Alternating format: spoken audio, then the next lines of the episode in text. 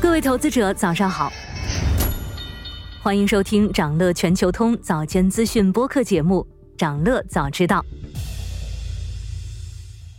今天我们从小米财报出发，聊聊智能手机行业的当下状况与未来预期。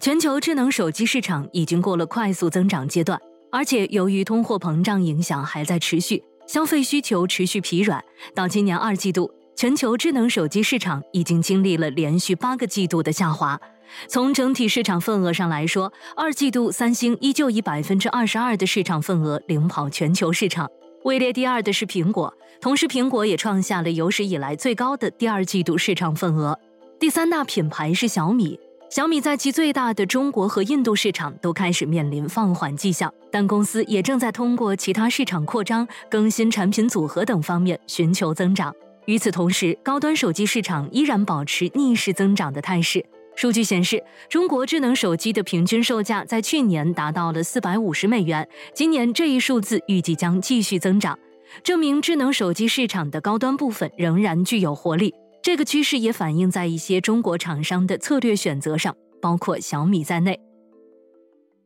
我们先从小米二季度的财报细节开始聊起，在行业大盘低迷的情况下，小米呈现出的业绩韧性还不错。Q 二营收六百七十五亿元，超过市场预期，但比去年同期下滑百分之四。经调整利润五十一亿元，同比增长百分之一百四十七。而关于高端化方面，小米披露二季度财报时提到，二季度集团在中国内地的高端智能手机销量有超过百分之四十六都来自线下渠道。此外，得益于手机高端化的稳步推进。当季 ASP，也就是手机平均单机售价达到一千一百一十二元。中国大陆地区的 ASP 同比涨了百分之二十四。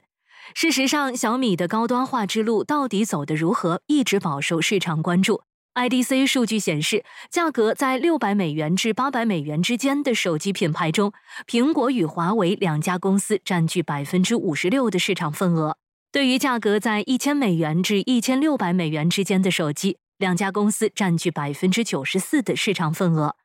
这还是建立在华为前几年由于外部环境变化带来的出货量下跌的基础上。且就在几天前，华为突然宣布即将开售五 G 手机 Mate 六零 Pro，这无疑又是在高端手机市场扔下了一枚重磅炸弹。小米一直在发起高端化进攻，但依然存在诸多难点。一个原因是品牌的初始定位。回溯小米品牌发展，最初小米手机其实定位于发烧友，其后为了逐渐打开市场，才向低端品牌定位挪动，即性价比品牌。现在开始走高端路径，需要解决的是海内外市场对其品牌的固有印象。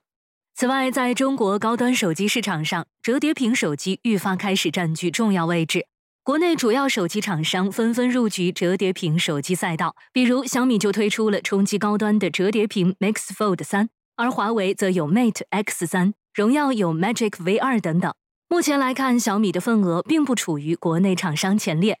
折叠屏手机中，华为一直稳居国内市场份额第一，位列第二的是 OPPO。此外，虽然折叠屏是安卓厂商在高端市场挑战苹果的重要战术，而苹果一直没有进入折叠屏赛道，但苹果的壁垒在于强大的消费者粘性以及它的手机生态系统。当然，除了手机，小米也在寻找新的增长点，比如造车。小米汽车预计在明年上半年上市。从二季度财报来看，小米研发费用比去年同期增长了百分之二十一，主要就是因为智能电动汽车和其他创新业务的研发开支。此外，各大科技巨头都在布局的 AI 与大模型，小米也有所涉足。财报电话会上，小米表示，公司关注大模型的轻量化和本地化部署。手机端测试的大模型已经可以跑通，不过目前的 AI 应用主要是公司内部，比如门店精细化运营、完成货品匹配等等。